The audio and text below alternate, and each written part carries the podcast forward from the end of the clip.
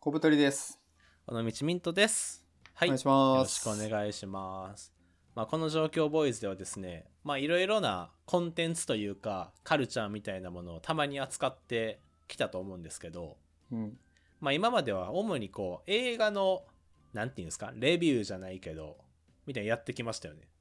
やってきましたね。過去には、花束みたいな恋をしたに始まり、はい。まあ、それに終わってるのかな、今のところ。いや、終わってないですよ。 花束やって、霧島部活やめるってやめあやめま、したね霧島とかね、派遣アニメとかいろいろやらせていただいたん派ですけど、遣アニメやってまあ映画の回は何回かやってるんですけれども、まあ、今回はですね初めてこう小説のレビューというかはい考察とかやっていきたいなと思ってましてはい。ちょっと初めての試みになるんで僕もドキドキしてるんですけれども、えっと、今回あの扱っていこうかなと思ってる作品がですねえっと2022年なのかなの芥川賞の受賞作の「えー、美味しいご飯が食べられますように」という作品がおはい、ございます。ーはいはい。で、これがですね、僕はあの、お盆休みの時に、こう、まあ、実家に帰省してた時に、あの、まあ、ちょっと時間あったんで読んでみようかなっていう感じで、まあ、読んだら、すごい、まあ、まあ、読みやすくてすぐに読めるっていうのもありましたし、うん。なんか語りがいがあるポイントがすごいいっぱいあるなっていうことで、なんかコブさんにも読んでくださいとお願いしたらすぐに、なんかその日中とかに読んでくれましたね、確かコブさそう、その日に買って、ん。はい。寝る前に読もうと思ったら、はい。 2時ぐらいになってて読み終わってましたね。はい。もうなんか、高速で読んでくれたんで、まあ、はいはい。面だ白かっったたでらすぜすひごい、はい、話そうと思って持ってこさせていただきました。はい。はい。なんでちょっと最初、なんかあらすじみたいなところだけ僕がさらっとこうさらって、そっからいろいろ話していければと思ってます。はい。はい。ちょっと読ませていただきます。えっと、お願いましますず短いあらすじからいきますね。はい。はい、えー職場でそこそこうまくやっている二谷みんなが守りたくなるような存在で料理上手な芦川仕事ができて頑張り屋のお塩心をざわつかせる仕事プラス食べ物プラス恋愛小説っていうのがまあ帯とかに書いている、うんうんまあ、この小説のあらすじですね。ではいもうちょっとだけこうストーリー最初なぞれればと思うんですけれども、はい。えーラベルパッケージの制作会社に入社して7年になる二谷は3ヶ月前に埼玉支店へ転勤してきたばかりある日入社5年目のお塩さんを晩ご飯に誘って上司の悪口を言い合っていたが話題はやがて入社6年目の芦川さんに移る芦川さんは負荷のかかる仕事を避けがちでイレギュラーな事態に対応できない今日も3人で一緒に研修会へ出るはずが体調不良を理由に欠席していたできる側であるお塩さんは芦川さんのような人が苦手だった仕事ができない彼女のことを無言のうちに理解して配慮する社内の同僚にも腹が立っているこんな愚痴を言っても嫌な顔せず聞いてくれる二谷を好ましく思ったお塩さんは彼にこう持ちかけるそれじゃあ二谷さん私と一緒に芦川さんに意地悪しませんかという感じの作品ですね、はいはい。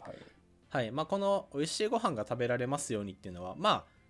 なんていうんですか職場小説というか一つのこう会社の中で、まあ、主に3人の登場人物をメインに、まあ、繰り広げられていく、まあ、食べ物仕事恋愛について、まあ、フォーカスされた小説って感じですね。そうですね。男性が二谷さんで、芦川さんとお塩さんはまあ女性っていう感じで、まあその三角関係じゃないけど、まあ人間模様が描かれていくっていう内容ですね。そうですね。なんかで年齢も、まあ、二谷さんが確か29歳ぐらいで、そのさっきのあの、ちょっと弱々しいというか、仕事がちょっとできない、でも可愛らしいみたいな、芦川さんっていう人がいるんですけど、その人が多分一つ上の30歳。で、もう一人、割と仕事ができて、ちょっと頑張り屋さんな女の子のお塩さんっていうのが出てくるんですけど、が多分28歳ぐらいの設定かな。はいはいはい。なんでまあ割と本当僕とかコブさんとかと同世代ぐらいのえっと年齢設定でしたねうん。コブさんなんかこう初感というか最初のどうでした読んでみてなんかこのはい見た目、本の見た目が可愛い感じなんですよ、すごい。うんで、美味しいご飯が食べられますようにって、なんかひらがなも多くてタイトルに。はいはいなんかどういう感じなのかなって思って読むと、うんなんかゾッとする 見た目とは裏腹にちょっとこうホラーじゃないけどなんかうん人間関係のちょっとえぐいとこをうん。切り取った感じの小説で,、まあ、でも僕は結構好きでしたね、面白かったいや、そうですね。僕もなんか最初パッケージ見たときは、なんかあの、カモメ食堂みたいな、 はいはいはいはいとか食堂カタツムリみたいな、ああいうなんか、ふんわり、なんかほのぼの系かと思ってたんですけど、もう全く真逆の、夏にぴったりなちょいホラー小説でしたね。でしたねはい。まあ、ちょじゃあちょっと内容入っていければと思うんですけど、はいはいやっぱこの「美味しいご飯が食べられますように」の中で、まあ、一番でかいテーマとして存在してるのがなんかこう食事とかご飯をめぐってのこう登場人物3人の価値観の違いみたいなのがやっぱ一番はっきりしてるんですよね。そうですねはい、でなんかさっき言ったこう男性の二谷さんっていう、まあ、29歳のちょっとまあこうなんていうんだろうひょうひょうと仕事できるシュッとした男の子みたいな、僕イメージなんですけど、うん、は食事にマジで興味がないんですよね。全く興味がねないどころか嫌悪してますよね食事を取らないといけないことに対しいてやそうそうなんかもうなんであの食事を1日3回も取らなきゃいけないんだみたいななんかお腹がすくことすらも嫌みたいななんか結構そういうノリでで食事も毎回もうほとんどカップラーメンとかあとはコンビニのなんかお弁当とかなのかなうんなんか出来合いのものとかをメインに取っていてなんか自炊とかをすることはまあほとんどないみたいな感じですうね、んでそれに対してあのさっきのちょっと可愛らしいほんわか系なのかなあの芦川さんっていう女性がいるんですけどうん芦川さんは逆にもう丁寧な暮らし女子みたいなはいはいはい感じですごいこう手料理とかをもう作るのも大好きみたいなうんでなんかあのこれ実はこう二谷さんと芦川さんがこう付き合ってるんですよねこうそうで小すね説内ではあのめっちゃ遅いですけどあのネタバレありなんで気をつけてください皆さんそうですね。まあでもね、この辺はまだね、ネタバレというか、もう前提みたいな感じなんで、うんまだ大丈夫かなと思うんですけど。で、まあその、二谷さんの部屋に行って、芦川さんがめちゃめちゃこう、あの手料理とかを振る舞うみたいなうん場面とかいっぱいあるんですけど、二谷さんは、いや、なんかこんなことして意味あんのかな、みたいな感じはいはいで、芦川さんのことを見てるみたいな。そうですね温度差があるんですよね2人にもそうそうそう。で、もう一人、その、ちょっとこう、仕事頑張るキャラの、まあ、おしおさんっていう女の子が出てくるんですけど、おしおさんはなんかまあ、その二人の間ぐらいですかね。うんなんかまあ、仕事遅くに終わって、そこからわざわざ自炊することは別にしないけど、美味しいご飯とかを食べること自体は割と好きみたいな。そうですね、うんしんあの長野にそば食いに旅行行ったりとかそういうのもしてるぐらいの、うんまあ、グルメ好きって感じですねそうそうそう。の、まあ、そのご飯というものをめぐっての、まあ、価値観の対立じゃないけどみたいなのが、うんまあ、割とあるんですけど、小林さん、この辺ってなんか、まあ、自分と照らし合わせてでもいいですけど、なんかどんな風に感じましたこれは僕はどの立場にいるかなって考えた時にやっぱお塩さんぐらいなんですよねうん。自分でご飯を作るかって言ったら料理は苦手なんで作らないんですけど、はい。どっか行って美味しいものを食べたりとかうん。例えば東京に行く予定があるなら美味しいもの食べたいから、ちょっと事前に調べとこっかなとかはするレベルですね。なるほどね。で、僕も結構そうかな。あの、なんか美味しいご飯とか食事をとることに、すごい情熱があるわけではないんですけど、うんせっかくだったらまあ、休日ぐらいは美味しいもの食べたいな、みたいなのはあるっていう感じですかね。うんでなんか何やったかなあの二谷さんとお塩さんが話してる会話の中でもそういうくだりが出てくるんですよねうんなんかあの食事美味しい食事をとることにめちゃめちゃ熱情熱注いでる人ってなんかどうなんみたいな会話するところがあるんですけど僕ねその気持ちも結構わかりますねああそのあまりにも過剰にそのグルメしてる人に対してえって思う気持ちってこと。いやそうなんかインスタとか見てても結構いるじゃないですかその食べ歩きの人じゃないけどああーはいはいはい。はいなんかねそれがちょっと半分こうプロみたいな感じの人は何にも思わないんですけどはいはいなんか一般 一般人って言ったらあれですけどでなんかもう私は僕はもう美味しいご飯を食べるために生きてるんだみたいなうん今日はこの店一体をキラキラみたいなとか見てるといやようやるなとかは僕思う節はあったりしますああそこまでよく情熱を傾けれるなってこと。そうそうだからー結構ちょっとその二谷さんおしおさんみたいな若干冷めた視点も自分にもあるかなみたいな思いましたねああなるほどね。はい。でなんかやっぱそれと対になるのがやっぱこう芦川さんっていう存在がこの小説の中ではすごいキーになっていくんですけどはいはい。芦川さんがマジのこう料理ガチ勢みたいな人なんですよね。そうっすね。もう料う理んどころか、なんかめちゃくちゃ難しいケーキ作ったり、そうそうそクリームを均一に塗るための、あれフラッペみたいな技術があるんですけど、うなんか言うてましたねはいそれの教室に通ってたりとか、そうそうそうで二谷さんとやっぱ芦川さんはこう恋人同士なんでまあ二谷さんの部屋でなんか芦川さんが1時間ぐらいこうかけて丹精込めて作った料理をでなんか2人でこう15分ぐらいで食べちゃうとうん、でなんかこんな15分で食べちゃう料理をあんなに時間かけてなんか準備する意味がわからないみたいなのを二谷さんとか思ってるわけですよねでもそれを伝えることはしないんよね。そうそうそうなんかあのその辺のこう恋愛関係みたいなとことをどう見てましたコブさまあこれは、んはいまあ分からんでもないなというか、まあ、はいその二谷さんほど冷めてはないけど、はいまあ、むずいな。 そうむずいな。僕結構二谷さんの気持ちなんかわかるなと思ってうん。なんかその二谷さんってその芦川さんみたいな、まあ、ちょっとこうふんわりしててなんか儚げっていうんですかねちょっと弱い存在みたいなで仕事もそこまでできるわけじゃなくてみたいなはいはい人とばっかり付き合ってきたみたいな一節とかもあるんですよ小説の中に。うんでなんかそういう気持ちってちょっとわかるなって思う部分もあってなんか弱い存在だから自分のこう手の内に収められてる感があるみたいなああのっはいはいはいはてい結構二谷さんにもあるんかなとかは読んでて思いましたがね。なるほどねやっぱそういう人と付き合うことで、うんまあ、自己肯定じゃないけどうんなんか何かしらそうちょっと上に立ちたいというかうん関係性を自分がコントロールしたいっていう気持ちがもしかしたらあるのかもっていう、あるんかもと思いましたね。だからなんかあの二谷さんもしかしたら本心ではちょっとこう勝ち気というかチャキチャキしてるあのお塩さんの方にまあ気がなんかないわけでもないと思うんですよね。うんで実際なんかあの芦川さんと二谷さんが付き合ってるんですけど二谷さんとお塩さんが、まあ、若干関係持ちかけるみたいなそうですね場面もあったりするんで、うんまあそこのお塩さんと二谷さんも恋愛関係ゼロではないと。うんでも二谷さんにとってお塩さんみたいなこうちょっと自分の意思で何でも決めていくぜみたいな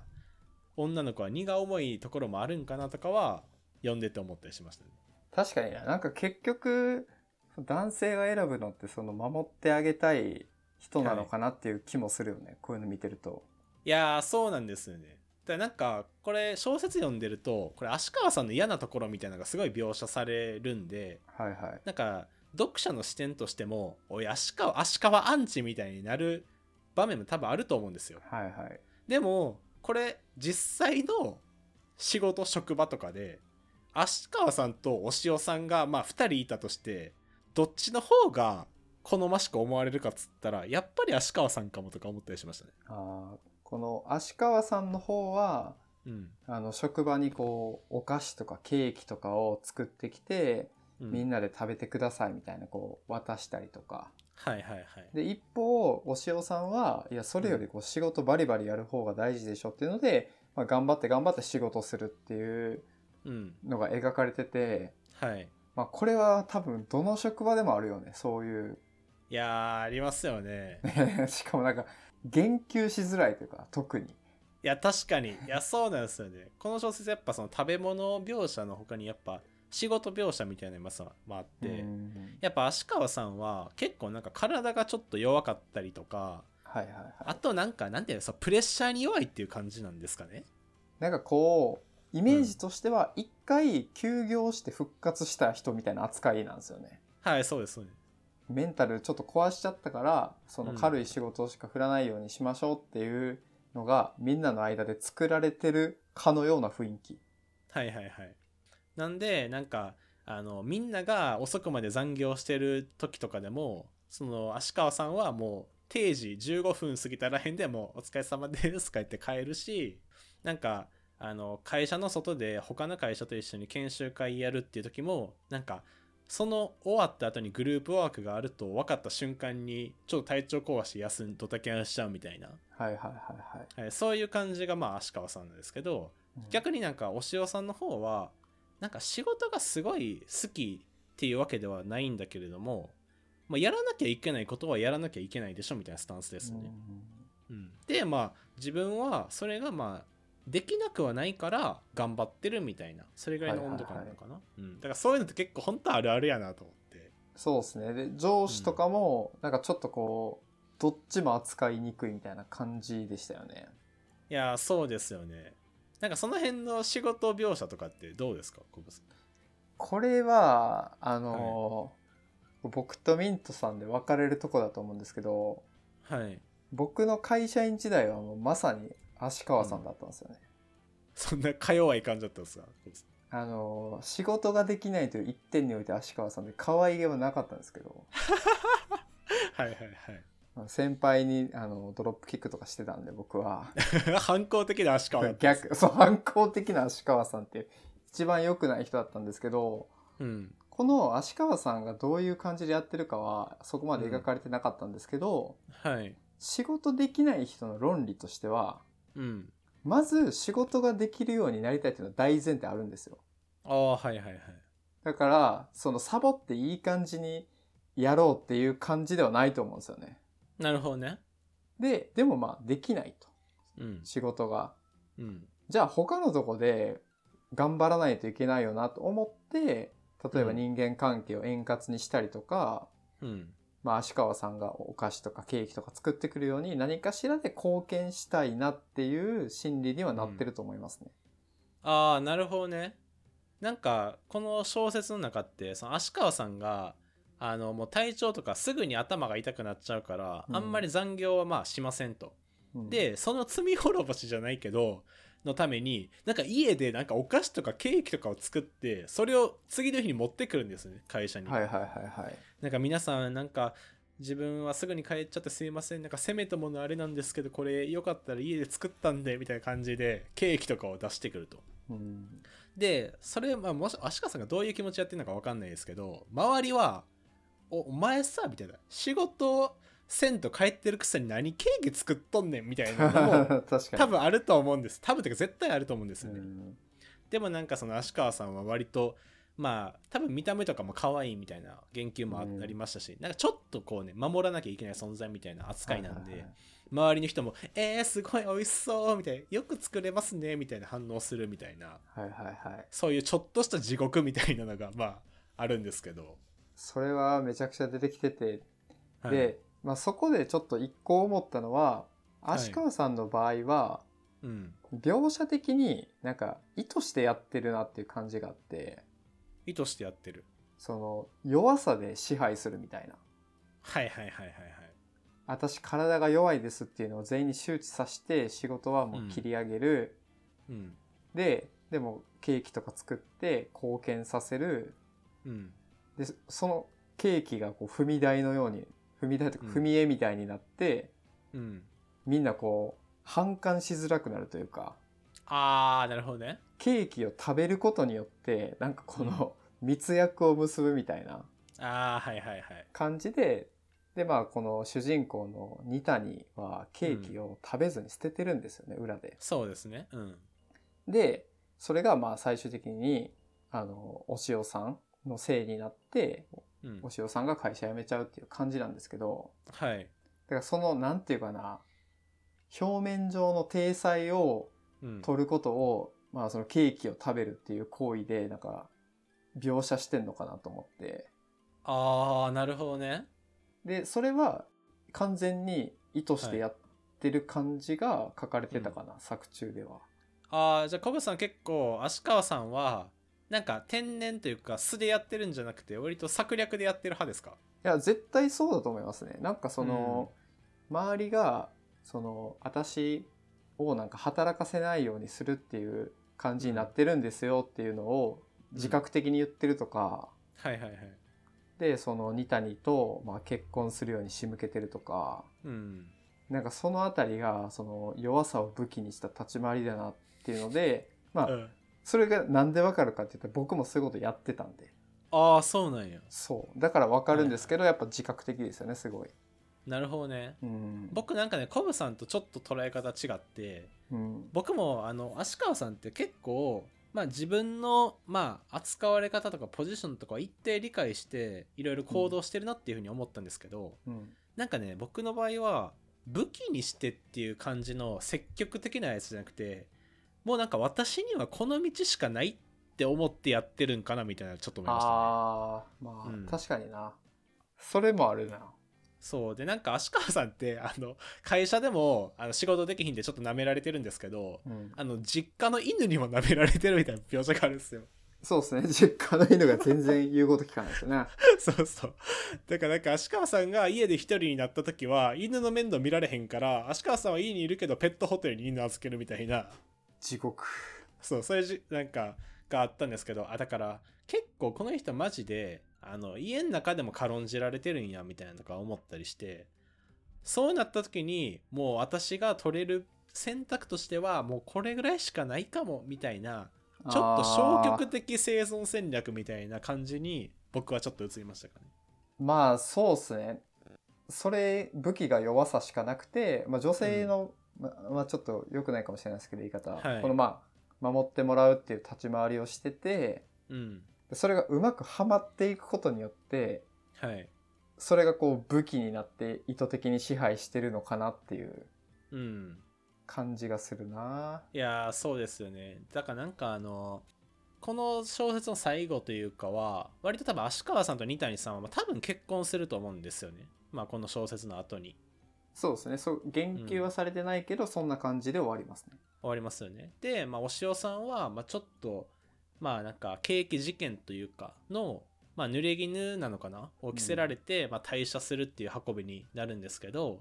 まあそれの多分描写でなんか弱い芦川さんとなんか強い押尾さんがまあ戦ってなんかもちろん弱い芦川さんが勝ったみたいなそういう一文がなんかあるんですよね、うんまあその辺とかまあまあ確かにそうなるわなみたいな特に女性の世界ではとか思ったりしましたかね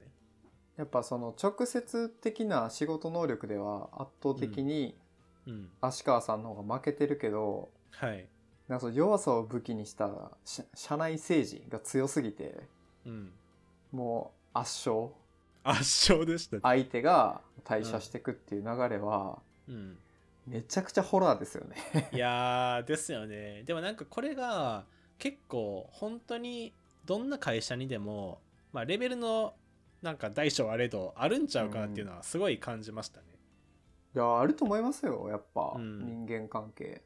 ですよね。でなんかやっぱり仕事の面だけでおいてもなんかできない芦川さんがもう頭痛いっつって早く帰っちゃうから他の割とこうできる人がそれをカバーするために働いてるみたいなうん、とかもよくあるじゃないですか。でなんかあの俺はこんな仕事して林川さんはあんなすぐぴゃっぴゃと帰ってんのになんか給料はほぼ一緒やんけみたいなとかもはいはいはい。描写としてあってまあその気持ちもわかんなーってめっちゃ思いましたね。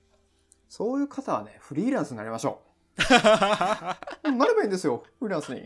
もう働いた分だけもらえます から。小ぶゆき出てきた。 攻撃。小ぶゆき出た。だからなんかあの僕も結構思いますね。あのこの小説の登場人物の二谷さんとか押尾さんって別に仕事はまあまあそこそこできる方やけどうん、すごい仕事にガッツあるタイプではないじゃないですか。そうですねなんかできるからやってて、できるから仕事が振られて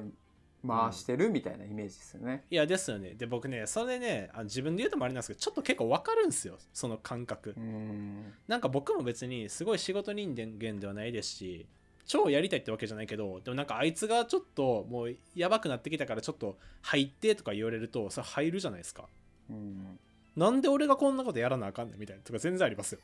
え言うんやっぱ職場で「なんでやねん!」 っていやいや言わないですけど関西弁で急に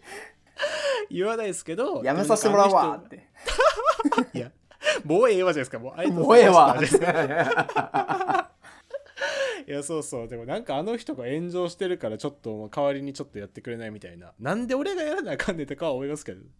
でその炎上してる人はよく炎上する人で可愛げがある人だったりするでしょまたいやそうなんですよ嫌じゃないですかそんな「んミントミント君ごめんねいつも」みたいに言ってくるとかそうそうそうとか結構ね他の会社でもあるなと思いましたねこの辺は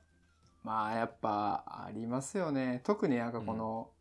女性にして可愛げがあって守らなきゃいけないっていうのを絡めてくるあたり、うん、この作者の人は性格悪そうだなって思いましたね。いや性格悪いですよクこれソ悪いだろうな。いやーなんていう高瀬純子さんっていう名前やったかなあの多分作者の方がは。ないんかあのあの普通に今はどうかわかんないですけど会社員やりながらあの作家活動してたみたいならしいんですけどええ怖っ、元同僚の人。そうそうでもなんかやっぱ日々のなんかちょっとイラッとしたこととかをメモにこう貯めててそれベースに小説のネタにするみたいに言ってましたね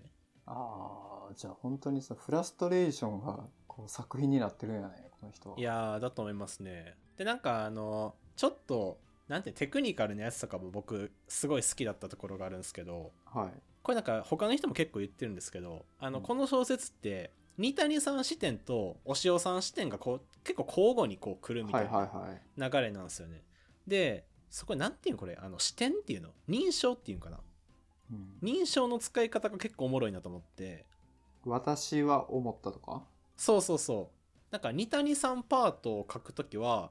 なんていうのこれ三人称っていうのかなか神の視点っていうのああ、で、二谷さんが俺は思ったじゃなくて、二谷はこう思ったっていう、うん一個上のレイヤーから見て文を書いてるってことか。そうそうそう二谷さんパートは全部二谷さんのことを俺はじゃなくて二谷はっていうふうにまあ書いてまあ、はいはいはいさ第三人称で書いてるんですよねはい二はいはい谷さんパート、でも次に来るそのお塩さんのパートは全部「私は」っていうふうに一人称で書いてたりして、うんでまあそこに、まあ、僕はあんまりこう文が詳しくないんで分かんないですけどやっぱ二谷さんってちょっと全てにことののことに対して一歩引いてるみたいなポジなんですよね。はいはいでそれをその認証というか視点みたいなところでも三人称で書くことで結構その距離感っていうのかな物事に対するうんとかは現れてるなってすごい思いましたね。なるほどね。はい。その辺おもろかった。ミントさんは結構この作品を読んで二谷さんに、あ、わかるわかるっていう感じやったんや。結構、あの、全面的にわかるわけではないんですけど、ちょっとその一歩引いてる感じとか、あうあ、ん、わかるところはあるかもしれないですね。なるほどね。いや、面白いですね。僕は結構足川さんの弱者戦略わかるし、同族嫌悪でしたね、割と。ああ、そうなんや。なんか、わ、なんか手の内がわかるから嫌だなっていうのはあるじゃないですか、すごい。ああ、確かにね。なでるほどけな。うん、怖かったかな、読んでて。そっか。僕でもね、二谷さんっていうかは、多分、お塩さんが一番近いかも。ああ。なんていうんやろ。まあ、いや、できるからやってるだけです、みたいな。うん。で多分お塩さんは結構嫌な顔とかをすぐ表情とかに出してると思うんですけど僕その辺は多分二谷さんっぽくなんかぬるっとやってるタイプですからああ、なるほどね。多分はい だからまあ近くに芦川さんみたいなやつがいたらマジで僕嫌いやと思いますねあいつみたいなあー。いやいやケーキ持ってきたのちゃうぞとか思う思うと思います僕言ういや言わないとで思やうんねすけんどって。 今度から言ってみたら、なんか、はい、ミント君急に関西弁で切れるね、キャラだよあーね、みたいな感じにしたら、ちょっとストレス発散になるんじゃない確かに楽かもねそれいやそうですねだからなんか結構ねあの語れてない部分ってすごいいっぱいあると思うんですけどいや、あの、すごいんですけど、これ事前にトークメモみたいなのをミントさん作ってくれてるんですけど、はいはいはい全部でなんか10 9項目ぐらいあって今多分喋ったのが3項目か4項目なん でそうですね。まだまだあると思います、まだまだありますね。あのなんか映画のそれこそ花束みたいな恋をしたをやった時もあれはまあ恋愛と仕事と多分サブカルカルチャーの三軸だったかと思うんですけど、まあ、今回のこの小説も仕事と恋愛とあと食事っていはいはうい結構三軸がでっかくあって、なんか割とみんなの身近にあるテーマをすごい掘り下げて書いてるみたいな感じなんであの語りがいというかねどんな人にも刺さる部分は一定ある小説かなと思うんでこれさ現代のそのヒット作品のはい大事な要素みたいなのを本で読んだんですけどこの前、ああはいはい、はい、その余白語りしろがどれぐらいあるかみたいなこと言っててうん花束なんてもうまさにそれで作品の中身がどうというよりそれに引っ張られた自分の経験を喋りたくなるとか、うんでこの美味しいご飯が食べられますようにとかもうんこれの内容もあるし自分を投影してどうとかっていうの喋りたくなるっていうのでうんこれ我々もう術中にはまってるよね完全 にハマってますよねでなんかあの芥川賞の受賞作って